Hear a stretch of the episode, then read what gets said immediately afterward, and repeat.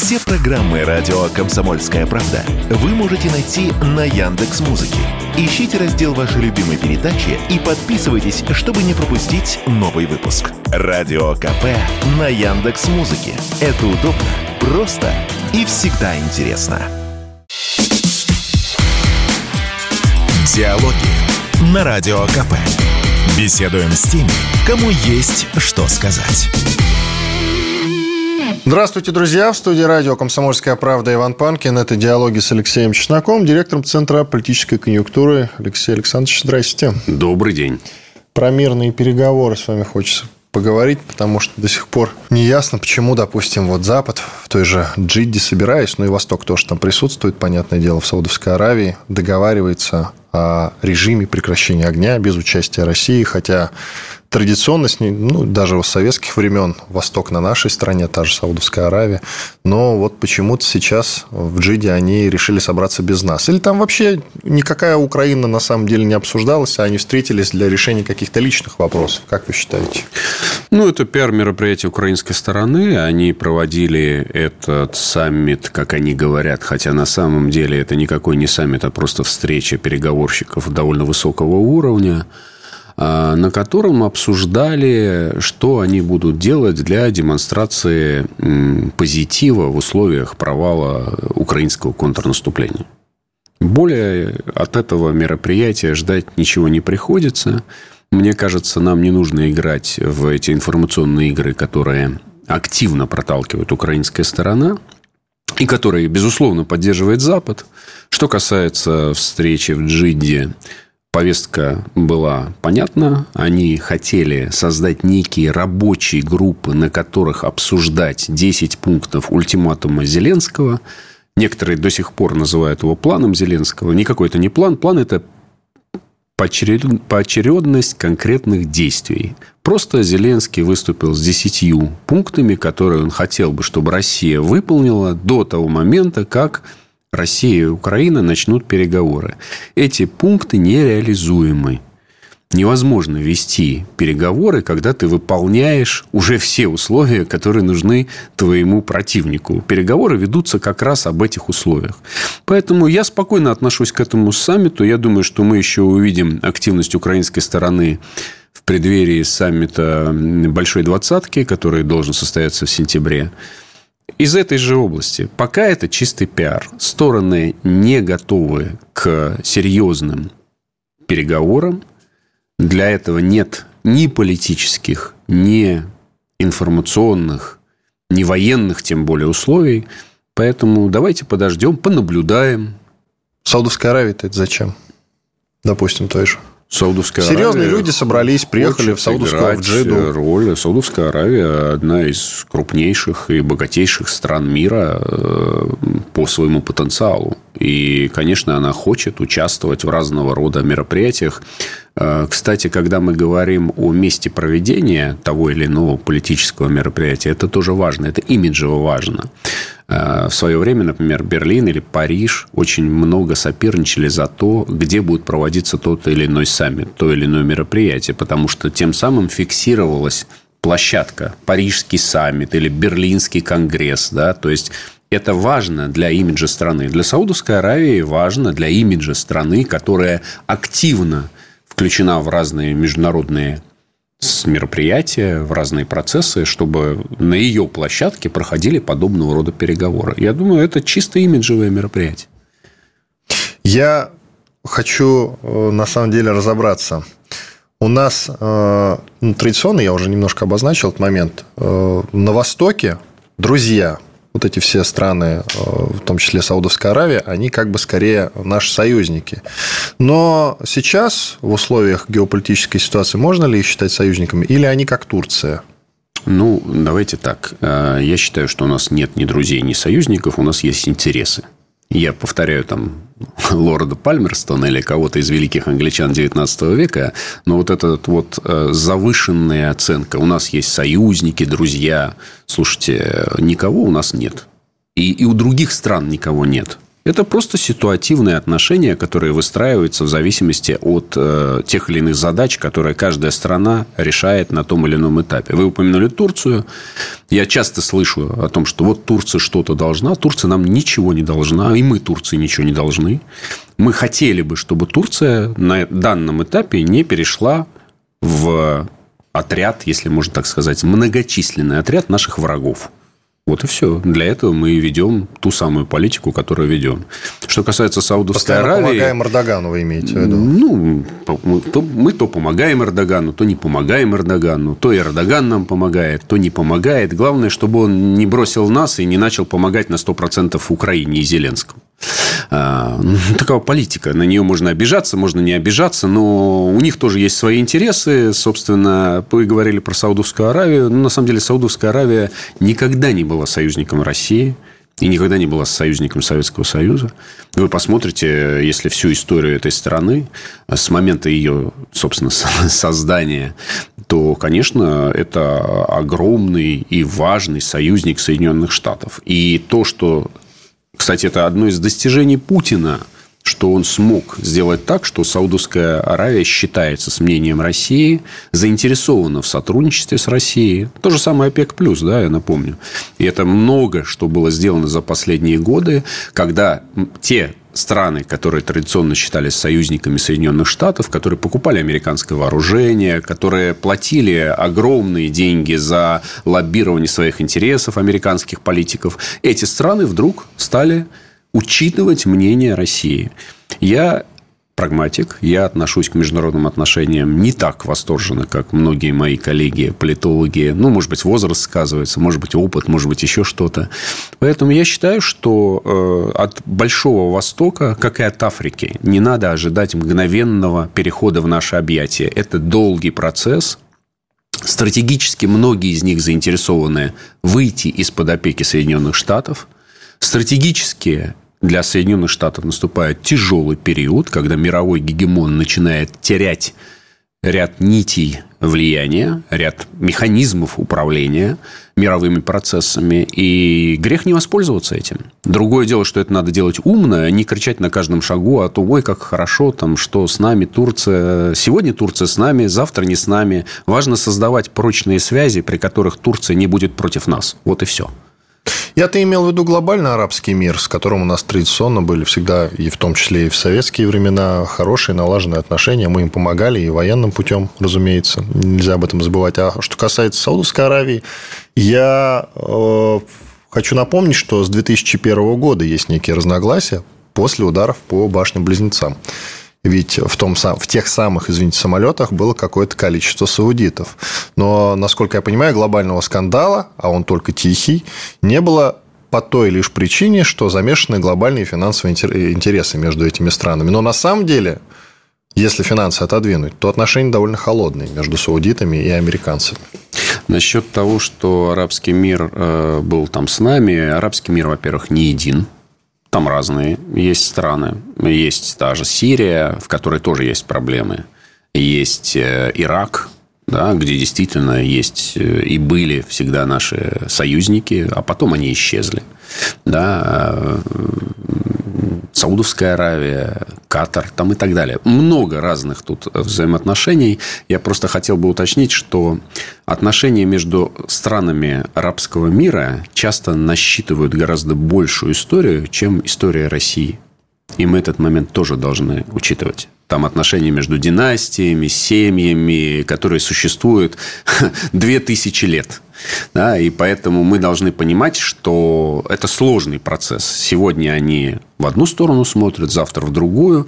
Еще раз подчеркну, выдающиеся российские и советские дипломаты умели находить союзников, умели находить противоречия между ними, умели играть на этом. Это довольно сложный процесс. И чем меньше мы иногда об этом говорим, тем лучше для этих процессов. То есть, прямо сейчас ситуацию надо оценивать следующим образом.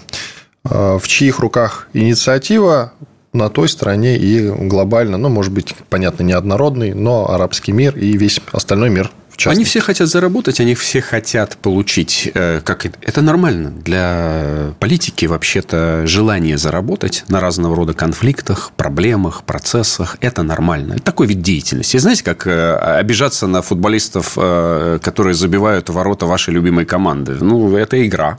Собственно, политика такая же игра, только на кону здесь гораздо более высокие ставки. Вот и все. Они будут там, где они будут получать выгоду.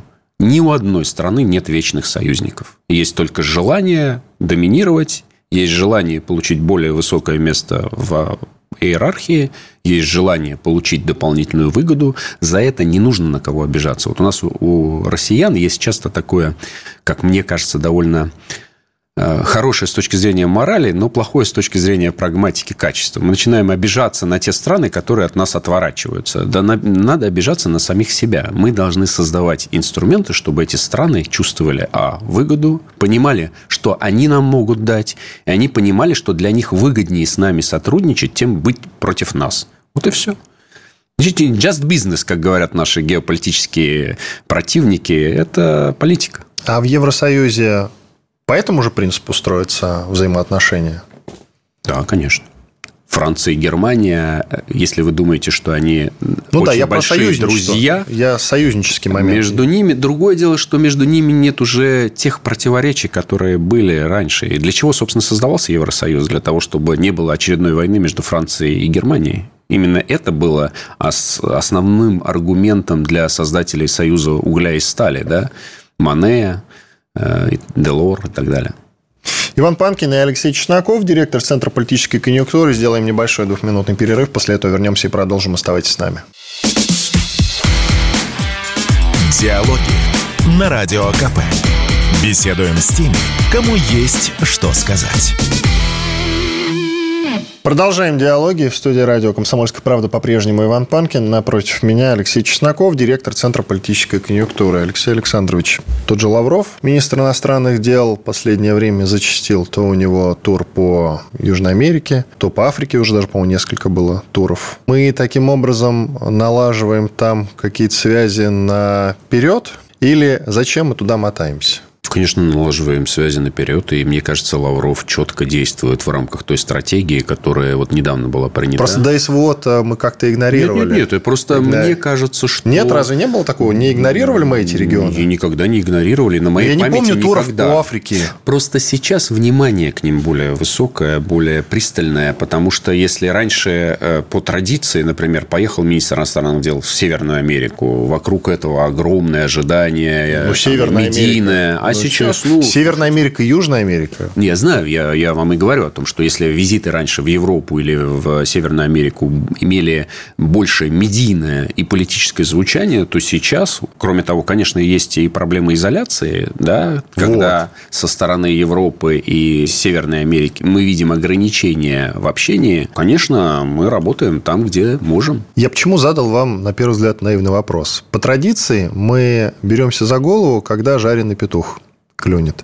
Почему-то мы игнорировали упорно эти регионы до специальной военной операции. Или это не так? Нет, не игнорировали. Просто, опять же, мир после начала специальной военной операции стал другим. И процессы стали другими. Если раньше они не были столь драматическими, не были столь жесткими, то сейчас они превратились в какой-то такой театр дипломатической войны, где, собственно, внимание к разного рода переговорам, которые ведет тот же Лавров, например, в Африке, в мире гораздо более высокое, чем раньше. Ну, и потом, если посмотрите в самой Африке, какие процессы происходят за последние 10 лет, да, то есть, если раньше Африка была каким-то континентом, на который обращали внимание в последние очередь, то сегодня почти... Она там четко была распределена, а сейчас это нет. Ну, она была распределена и до середины 20 века, но за последние... А сейчас она же освобождается как бы постепенно. Ну, она начала освобождаться благодаря Советскому Союзу в 50-е годы еще, да, и этот процесс в какой-то момент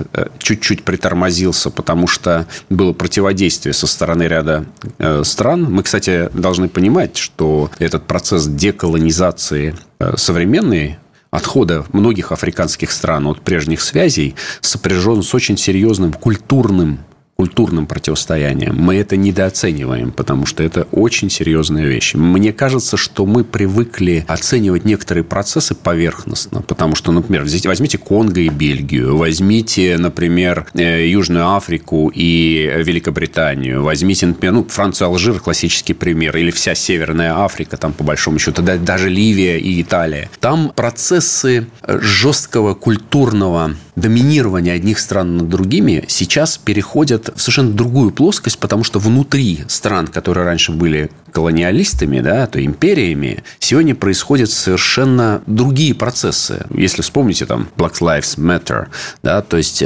Жизни темнокожих имеют значение. Да, но и жизни, и не только жизни, да, потому что страны, которые... владели колониями, не тысячелетиями, но столетиями высасывали из африканских стран огромное количество ресурсов. И сейчас возникает вопрос, но это же тоже имеет значение с точки зрения справедливого мира, когда вы должны ответить за ту политику.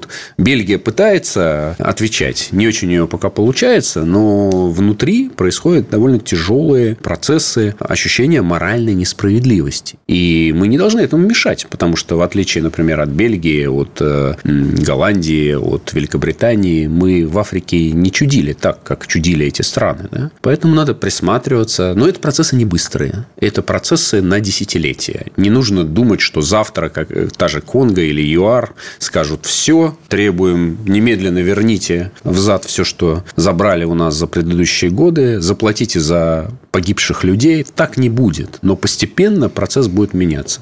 Я хотел, кстати, обратить внимание, что у ООН есть офис в Африке, да, мы об этом тоже забываем. И это тоже демонстрация свидетельства интереса к континенту. Африка – это одна из территорий, на которых будет происходить геополитическое противостояние в следующем столетии. И этот момент нужно учитывать. Туда будут лезть и продолжать лезть и те, кто традиционно там работал. Туда лезет уже много лет Китай. И это, естественно, ресурсы, возможности. Не просто лезет даже, а, наверное, уже даже создает огромные, огромные возможности для бизнеса. Это нормально. Это вообще правильная политика. Поэтому, когда нам говорят: да забудьте вы про Африку, тут своих проблем мало. Тот, кто будет иметь контрольный пакет, если такое будет возможно в будущем на африканском континенте, будет иметь огромные преимущества в других частях земного шара. А может, мы уже опоздали с Африкой? Нет, там все контролирует Китай. Пока нет. А мы, на самом деле, можем дать только безопасность. Мне многие африканисты об этом и говорят, что Китай-то как раз контролирует, что называется, денежки, то есть природные ресурсы. А мы единственное, что можем предоставить, это безопасность. Вспоминаем известное ЧВК. Технологии можем. И безопасность. Она, кстати, для Африки безопасность не менее важна, чем денежки. Потому что денежки тоже нужно хранить. То есть, мы не опоздали? Нет, мы точно не опоздали. Другое дело, что нужно быть реалистами. Мне иногда кажется, опять же, здесь я не хочу критиковать, что мы часто бежим впереди паровоза и делаем резкие оценки по отношению к тем процессам, которые нужно помягче,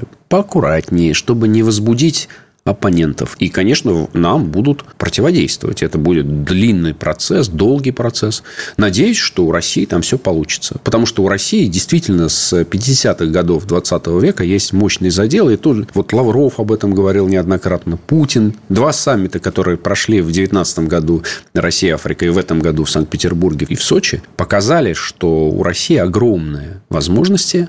Вопрос в том, как ими воспользоваться. Потому что африканские страны тоже очень аккуратны, чтобы не попасть в очередную зависимость от другой страны. Вы про аккуратность сказали в отношении с другими интересантами, скажем так. А мне кажется, Россия все время, постоянно, все 20 лет последние, занимается тем, что постоянно оборачивается на кого-то и думает про осторожность в отношениях с кем бы то ни было. А может быть, нам пора от этой политики уже отойти? Что имеется в виду?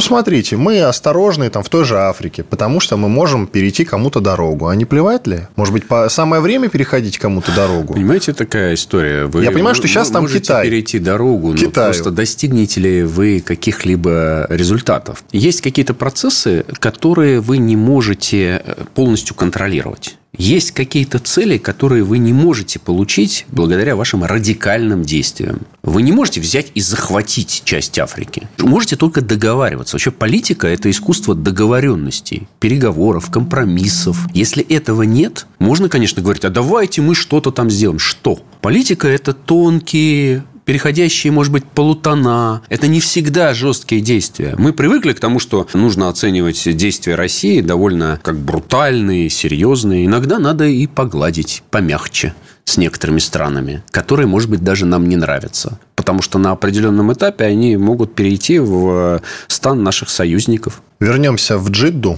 в Саудовскую Аравию, где только в хорошем смысле этого слова. Да, где только что смысловом, а не географическом. Да. Где только что завершились как раз эти самые переговоры о прекращении огня на Украине без участия российской делегации. А на каких условиях вообще Россия могла бы сесть за стол переговоров? У вас есть ответ на этот вопрос? Но для начала надо нас пригласить. Главное, вообще. Во-первых, я думаю, нет смысла участвовать в подобных мероприятиях без понимания, кто является посредником и кто является гарантом, кто является медиатором, а кто является гарантирующей стороной результатов. Во-вторых, мне кажется, повестку нужно четко для себя определять. Для России принципиально важным является такой пункт, как нейтральный статус Украины. Если этого пункта не будет вообще, то нет смысла о чем-либо договариваться. Потому что специальная военная операция ведется для того, чтобы Украина не превратилась в враждебное государство в составе других враждебных блоков. То есть, очевидно, что Украина не дружественное нам государство. И в ближайшие годы не станет таковым.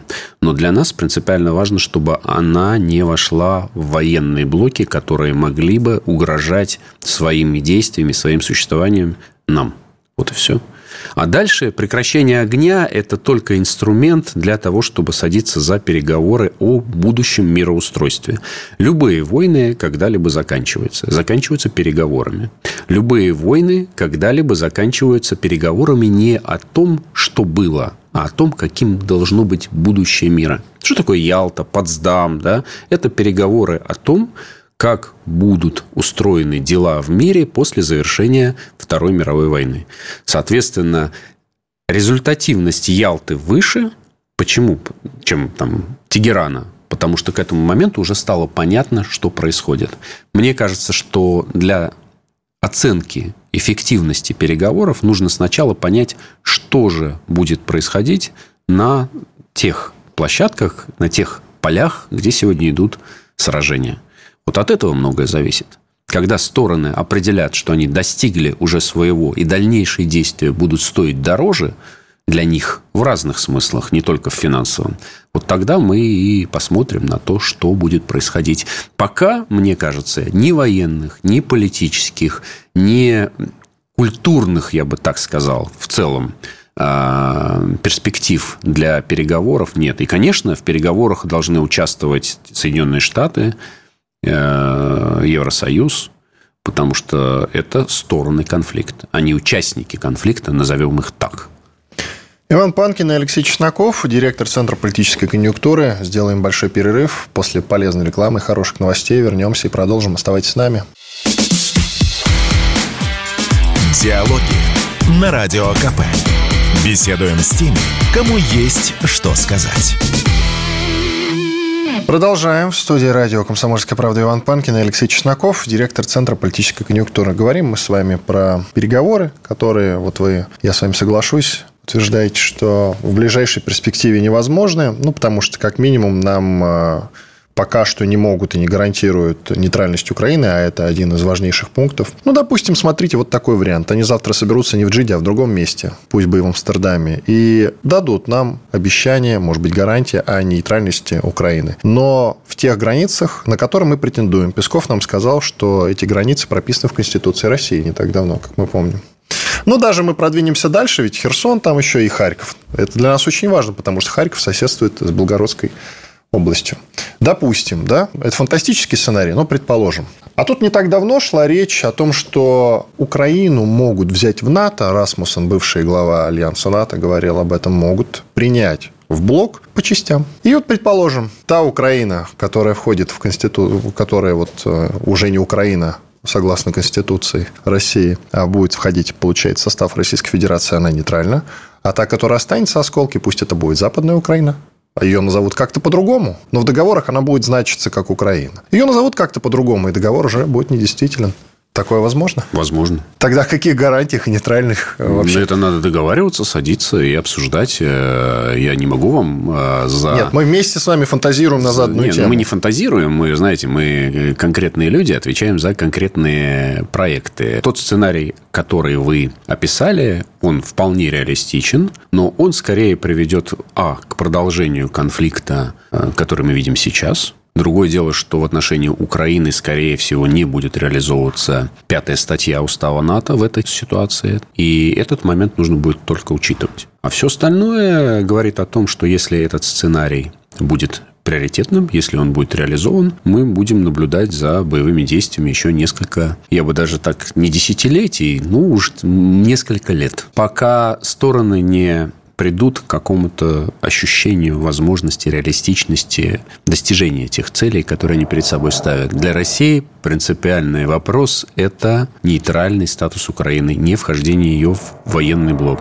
А как вы считаете, кто может выступить сейчас посредниками? Кому можно доверять в переговорном процессе в целом? Каким странам? Мне кажется, что пока таких стран не видно. Безусловно, переговоры, которые прошли в Джидде, показывают, что какая-то часть участников готова к этим процессам по обсуждению их роли посредничества. Но для этого требуется сначала поговорить с Россией, потому что Россия должна определять, признает ли она ту или иную страну в качестве посредника или нет. Что без этого признания все эти разговоры напоминают скорее такие мониторинговые дискуссии, не более того. Мы, кстати, подробно следим за всеми этими вещами. У меня есть телеграм-канал Чеснаков, который я тоже хотел бы прорекламировать. И мне кажется, очень важно реалистично смотреть на эти вещи. Посредник – это не заинтересованный в результате, заинтересованный в результате достижения цели мирного процесса, но не заинтересованный в победе одной из сторон. Поэтому на сегодняшний момент, когда я говорил о том, что участником конфликта на стороне Украины являются западные страны, Соединенные Штаты и ряд европейских стран, почти все европейские страны, то очевидно, что переговоры должны включать в себя и эти страны. Они посредниками быть не могут. Они участники переговоров и участники конфликта. Поэтому пока есть ощущение, что именно этот Большой Восток или арабский мир, может быть. Арабский мир, не только. Вы правильно сказали, что он же неоднороден. Сейчас видите, какая история, что в отличие от ситуации 30-40-летней давности, многие процессы стали глобальными. Тот же Восток заинтересован в том, чтобы эти процессы продолжались без разрывов. И Запад заинтересован в том, чтобы Восток участвовал в этих процессах. Это касается продовольствия, это касается экономических связей, технологических цепочек, логистических цепочек и так далее. Поэтому, конечно, разрыв этих цепочек и конфликты ведут к потребностям стран Востока к переговорам. Будем наблюдать. Я пока не вижу, если говорить о конкретных шагах, о конкретных сигналах, я пока не вижу таких реалистичных сигналов, реалистичных шагов, которые бы сказали, да, есть выход из этой ситуации. Знаете, есть такая формула «туман войны». Мы не знаем, что происходит в ряде вещей. В военных действиях, в пропагандистских, информационных процессах. То же самое касается и политических, и дипломатических шагов. Они пока находятся в ситуации очень зыбкой и неточной позиции. Мне две страны приходят на ум. Китай и Турция. Турция слишком мала для достижения таких глобальных целей, стать посредником в этом процессе мирного урегулирования. Китай слишком велик. Дело в том, тут есть проблема, что ни одна из стран... здесь скорее некое количество государств, если смогли бы выступить в роли таких посредников, это было бы логично. Турции просто никто не даст выступить в такой роли, западники в первую очередь. А зачем же Эрдоган себя предлагает постоянно? Нет, Эрдоган решает вопросы. У него есть экономические процессы, связанные с Россией, Украиной. У него есть понимание, что конфликт влияет на безопасность во всем регионе. Он ведет себя как лидер Турции, но он не ведет себя... конечно, с точки зрения имиджа, с точки зрения позиционирования, это можно подавать как глобальная роль. Но пока, конечно, Турция не способна на эту роль гаранта и медиатора. Это просто игра. С его стороны. Это нормальная политика. Игра просто, нет, знаете... Желания у него на самом деле нет. Он просто таким образом... Желание может быть и есть, странами. Возможности нет. Как в старом анекдоте, понимаете. Конечно, Турция хотела бы получить... Дело в том, что тот, кто кто выполнит эту роль, это важный момент. Тот, кто станет и медиатором для всех приемлемым, и тем более гарантом, получит огромный имиджевый и политический капитал, который, я думаю, будет играть важную роль на протяжении десятилетий. Вот в этом смысле надо понимать, что есть заинтересованность в том, чтобы этот субъект, или, как принято говорить в политологии, актор, да, когда говорят о участниках процессов политических, сродни слову актер, да, он не получил очень серьезные преимущества. В этом смысле и есть проблема любого переговорного процесса. Все хотят, чтобы медиаторы, посредники и гаранты все-таки выполняли не техническую, но не главную роль. А вот и Турция, и Китай в этой роли получают, с одной стороны, какие-то преимущества. Ну, Турция, та же Саудовская Аравия, она же очень заинтересована в том, чтобы Турция не стала монопольным посредником на нынешнем этапе. Ну, потому что это меняет в том числе и ряд конфигураций внутри ближневосточного региона. Ну, и так далее. А мы вообще заинтересованы в переговорах, как вы считаете? Или это с нашей стороны просто игра на уровне Министерства иностранных дел, когда мы, ну, допустим, заместитель Лаврова Рябков об этом говорит, что мы готовы к переговорам и так далее и тому подобное. А после Минских соглашений, двух, после неких Стамбульских соглашений, не будем ли мы в очередной раз говорить надули?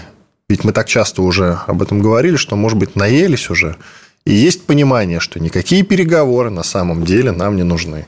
Есть такое правило. Вы не можете выступать против переговоров, потому что вы тем самым демонстрируете свою неконструктивность. Никто не будет вести дела с субъектом, со страной, либо с человеком, который отказывается вести разговор. Даже если это очень конфликтная ситуация, даже если это война. Это первое. Второе. Россия заинтересована не вообще в переговорах, потому что часто дипломаты проводят переговоры для того, чтобы как раз продемонстрировать, что мы показываем свою добрую волю, но субстантивности, как принято говорить, содержательности нет. Нет конкретных решений. Россия выступала всегда и выступает. В этом сила российской дипломатии, но это иногда ее слабость. Потому что она всегда выступает за то, что говорить нужно о том, что можно реализовать. То есть, вот и Рябков, и Лавров, они выступают как дипломаты, конструктивисты. Порой, конечно, нужно говорить, да, мы готовы пойти на какие-то там шаги, может быть, пробрасывая сигналы, которые другая сторона будет воспринимать не так, как сейчас. Я говорю так осторожно, потому что мне не хочется никого обвинить. Я вижу, что Лавров и Министерство иностранных дел делают огромную работу, и такую работу, которую врагу часто, другу тем более не пожелаешь. То есть, ситуация простая. Они оказались в экстремальных условиях, и они хорошо понимают, что они должны говорить только о содержательных, о практичных вещах. Конечно, Россия готова к переговорам, которые будут переговорами ради достижения результата, а не ради переговоров. Вы, с одной стороны, конечно, правильно говорите, что никто не будет иметь дело со страной, которая не идет на переговоры, потому что это вообще не конструктивно. Но вот Украина совершенно спокойно отказывается от каких бы то ни было переговоров. А у нее есть позиция. Границы 91 года. Все, это разговор разве? Нет. Это переговорная позиция. Еще раз. То есть, это все-таки позиция? Конечно, конечно. Это заявление, мало ли кто что хочет. Я тоже, может быть, хочу завтра или там, через 5 минут $1 миллиард. Но я же не... Хочу... Вы же посмотрите на меня как на сумасшедшего. Ну, и Украина выдвигает требования. Знаете, как на том же Арабском Востоке говорят, просите 4 горбых верблюдов, дадут 2 горбых. Да? Поэтому переговорная позиция – это всегда несколько или очень сильно завышенное, как в случае с Украиной, требование или пожелание, которое они хотели бы получить. Вопрос не в том, чтобы говорить, ах, какие идиоты, это невозможно. Просто говорить, ну, давайте вы чуть-чуть снизьте свои ожидания, свои требования. Тогда начнем переговоры с учетом реалистичных позиций. Переговоры возможны тогда, когда каждая из сторон будет понимать, у нее есть возможности, у нее есть ограничения, у нее есть перспективы. Вот пока стороны не понимают ни возможностей, ни перспектив, потому что самое главное – это ситуация на линии соприкосновения. Да. Как только она устоится, как только она станет понятна и очевидна на ближайшие полгода-год, тогда стороны будут более готовы к переговорам. Осенью перед распутицей, получается. Возможно, возможно. Иван Панкин, Алексей Чеснаков, директор Центра политической конъюнктуры. Делаем небольшой перерыв. Диалоги на Радио КП. Беседуем с теми, кому есть что сказать. Продолжаем диалоги в студии радио «Комсомольская правда» Иван Панкин и Алексей Чеснаков, директор Центра политической конъюнктуры. Тут Зеленский, «Нью-Йорк Таймс», заявил, что его подталкивают к переговорам. Есть ли у западного мира усталость от этой ситуации или нет? Пакеты помощи-то продолжаются. С другой стороны, вот заявление Зеленского о том, что подталкивают. Какая-то усталость есть, но не у всех. Часть западного мира все-таки считает, что нужно активно наускивать Украину против России. И значительная часть западных политиков считают, что поражение России для них лучший выход из нынешней ситуации. Поэтому они будут... С одной стороны, часть будет давить на Зеленского: давай, приступай к переговорам. Другая часть будет наускивать Зеленского, говорит: никаких переговоров, продолжай боевые действия, мы будем тебя накачивать вооружениями. Нехорошая позиция, да. А с другой стороны, мы знаем, что Зеленский подписал указ о невозможности переговоров с Путиным. Да. Пока такой указ есть, пока такая нормативная база на Украине присутствует, ну, о чем разговор? Кроме того, Зеленский и его команда совершенно ничего не делают для того, чтобы начать менять общественное мнение. Надо признать, и это важный момент, мы, кстати, о нем говорим постоянно, не всегда это слышится, значительная часть украинского общества пока к переговорам не готова. Они живут в милитаристском раже. Им кажется, что завтра они достигнут успеха в ходе контрнаступления, Россия будет повержена, распадется. То есть у них мечты. Да, у них мечты. Они живут как нация, я не в этническом смысле, а в политическом смысле, да, говорю, как страна, некоторыми мечтами. Пока эти мечты не превратятся в реальность, пока они не поймут, что Украина не сможет победить и что Украина заплатит колоссальную цену за дальнейшие действия, у Зеленского есть возможность говорить: вот народ не хочет. Это на самом деле не совсем так, потому что здесь большая ответственность. Вы вот упоминали про Минские соглашения. Угу. Одна из претензий же к Порошенко в свое время заключалась в том, что он ничего не делал для того, чтобы объяснять украинцам, что Минские соглашения могли бы привести к нормальным, полноценным взаимоотношениям с Донецком и Луганском. Понимаете? То есть власть Украины шла на поводу у радикалов, они шли на поводу у тех, кто считал, что необходим конфликт с Россией. Вместо того, чтобы говорить: ну, слушайте, цена этого конфликта будет колоссальная, Украина не сможет ее заплатить. В итоге, кто несет ответственность за всю эту историю? Конечно, предыдущие власти Украины. Там же был сговор. Потом же и Меркель признавалась, и другие. Я думаю, что Минские соглашения заключались с самого начала. Минские для того, чтобы дать им время. Все стороны, которые заключали Минские соглашения, не надо идти на поводу примитивных пропагандистов. Все стороны, которые заключали Минские соглашения, понимали, что в том виде, в котором они заключены, их выполнить не удастся. Вопрос только в том, что нужно было выполнить принципиальные части, принципиальные позиции этих самых Минских соглашений. И российская сторона с самого начала указывала, и Германии, и Франции, что в Минские соглашения можно выполнить только в результате жесткого давления со стороны этих двух стран на украинские власти. Пока такого давления не будет, мы воспринимали позицию и Меркель, и Оланда, а потом и Макрона, как двойственную, когда они одно говорили публично, другое делали в процессе переговоров. Я понимаю, что есть такая риторика, очень она многим нравится. И давайте будем реалистами. Россия тоже не готова была выполнять Минские соглашения, если Украина не выполнила бы какую-то их часть. Ну, ни на миллиметр не сдвинулась российская позиция. Один раз дали соглашение на то, что будет специальная формула Штайнмайера, и то это было благородство со стороны Путина. Абсолютное. Но это не было обманом. Никто не верил в том, что Меркель и Оланд бросятся мгновенно выполнять Минские соглашения, давить на Порошенко. Для этого нужно, чтобы Украина выполнила пункты, связанные с политическими пунктами урегулирования, да, процессами. Это Конституция, это фиксация особого статуса Донбасса. А так, извините, Россия и другие страны готовились к тому, что если не произойдет выполнение, то будет более жесткий конфликт. Вот он и реализовался. Среди политологов, в целом Ломов, как вы считаете, кого больше? Сторонников переговоров или все-таки сторонников концепции идти до конца? Давайте я разделю на две части. Есть основная масса, нехорошее слово по отношению к гражданам, а есть часть элиты российской. Мы же о российской говорим? Конечно, о нас, да.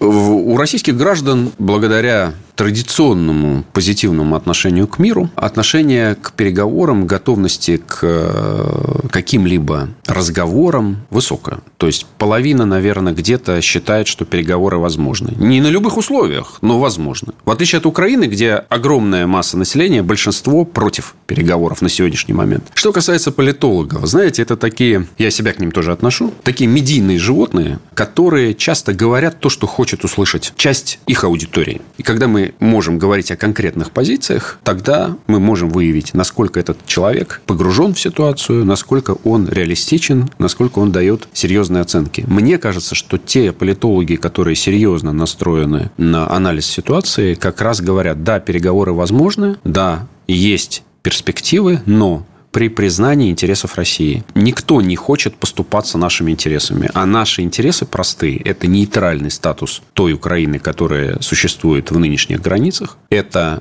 не включение ее в разные военные и политические блоки. И это для нас является гарантией нашей безопасности. А дальше надо обсуждать, говорить. Я, конечно, считаю, что никакие политические процессы в ближайшие годы, касающиеся новых регионов России, нельзя запускать с участием Украины. То есть, это все, это территория Российской Федерации. Мы по Конституции не можем вести разговоры о том, что там Украина может на них какие-то влияния оказывать и так далее. Это наша суверенная территория. Поэтому из этого нужно исходить. О политической обстановке в целом хотел спросить про выборы. Ждать ли сюрпризов на выборах в Каких? Следующем году уже?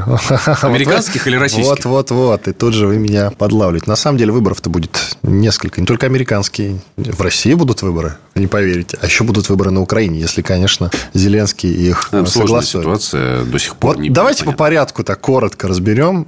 На Украине выборы вообще, как вы считаете, пройдут? Он их запустит? Согласует, нет? Или он типа вот будет продлевать давление? Мобилизацию? Они могут быть совершенно неожиданными в случае, например, ликвидации Зеленского. И такие сценарии часто рассматриваются внутри Украины, потому что уход Зеленского некоторыми украинскими игроками воспринимается как один из возможных сценариев. Там уже Ермак приготовился, глава его офиса президента, возглавить Украину. Залужный, который возглавляет вооруженные силы Украины, тоже рассматривается как кандидат. На Западе тоже есть такие Стефанчук люди. Даже рассматривается. И согласно плану, кстати, Запада, да, согласно недавнему вот опубликованному плану Запада, на случай ликвидации Зеленского вообще первым кандидатом считается председатель Рады там Стефанчук. Другая история. Там это не самый реалистичный сценарий. На Западе, конечно, идиотов полно, не настолько. Если говорить о серьезных сценариях, Стефанчук не обладает достаточными ресурсами для того, чтобы удержать ситуацию после выборов. Поэтому, конечно, единственный человек, который воспринимается на Западе как человек, который может гарантировать стабильность управления, это Ермак. Это важно. Или Залужный, потому что у него большой имидж позитивный, военный в среде граждан. У спикера Верховной Рады такого имиджа нет, такого ресурса нет. Он, безусловно, рассматривается как человек, который может в случае какой-то кризисной ситуации по Конституции, потому что Украина все-таки республика, в которой глава Верховной Рады является вторым после президента в системе власти. У нас, например, президент, председатель правительства, глава Сената, Совета Федерации и председатель Государственной Думы, а у них президент, глава Верховной Рады, только потом председатель правительства. Даже тут не вопрос в протоколе, а потому что у них правительство формируется в результате выборов в Верховную Раду. У них есть, условно, такая позиция. Да? У нас, например, президент назначает правительство после вступления в должность, а у них немножко все по-другому. Поэтому Стефанчук, он такой технически переходный кандидат. Это мы говорили о ситуации с выборами на Украину. Но, конечно, на Западе понимают, что для того, чтобы гарантировать какое-то исполнение обязательств Украины, власть должна обладать определенным ресурсом. Поэтому они, с одной стороны, хотели бы, чтобы Зеленский постепенно начал сдавать позиции, потому что он уже многих достал. И своим поведением вы видели реакцию после саммита НАТО в СМИ, да, она тоже показательна. Здесь есть ряд вопросов, потому что если будут заключены какие-то соглашения, их нужно будет выполнять. А иначе какой смысл договариваться и садиться за стол переговоров? Нынешняя украинская власть не сможет выполнить этих обязательств, которые в результате переговоров потребует Россия. Это что касается выборов на Украине. Но там есть еще чрезвычайное положение, военное положение. положение, которое объявлено указом Зеленского, и оно продлевается каждый раз на 3 месяца, поэтому выборы там вот проводить пока невозможно. Другое дело, что по Конституции там уже есть проблема, поскольку конституционно зафиксировано требование проводить выборы в Верховную Раду в четко поставленные сроки, а именно в последнее воскресенье октября. Вот тут есть вопрос. Что касается выборов в Соединенных Штатах, мы знаем очень много сегодня коллизий. И Трамп говорит о том, что у него есть мирный план, и он добьется мирного соглашения между Россией и Украиной там, чуть ли не за сутки после того, как станет президентом. Мы пока не будем об этом говорить. Я думаю, что сейчас американская кампания только разворачивается. Мы еще увидим много интересных сигналов оттуда. Но я бы к ним относился с значительным скепсисом, потому что, по большому счету, это такая информационная игра. Она всегда сопровождает американские выборы. Поживем, увидим, кто станет президентом, с каким результатом, с какими возможностями, станет понятно только в следующем году. Ну и наша избирательная кампания, выборы президента Российской Федерации, активная фаза начнется после выборов в единый день голосования. Вот 10 сентября будут выборы во многих регионах, а после этого потихоньку страна начнет перестраиваться на эту самую кампанию. Я думаю, что с каким-то неимоверным прогнозом можно точно сказать, что все будет хорошо.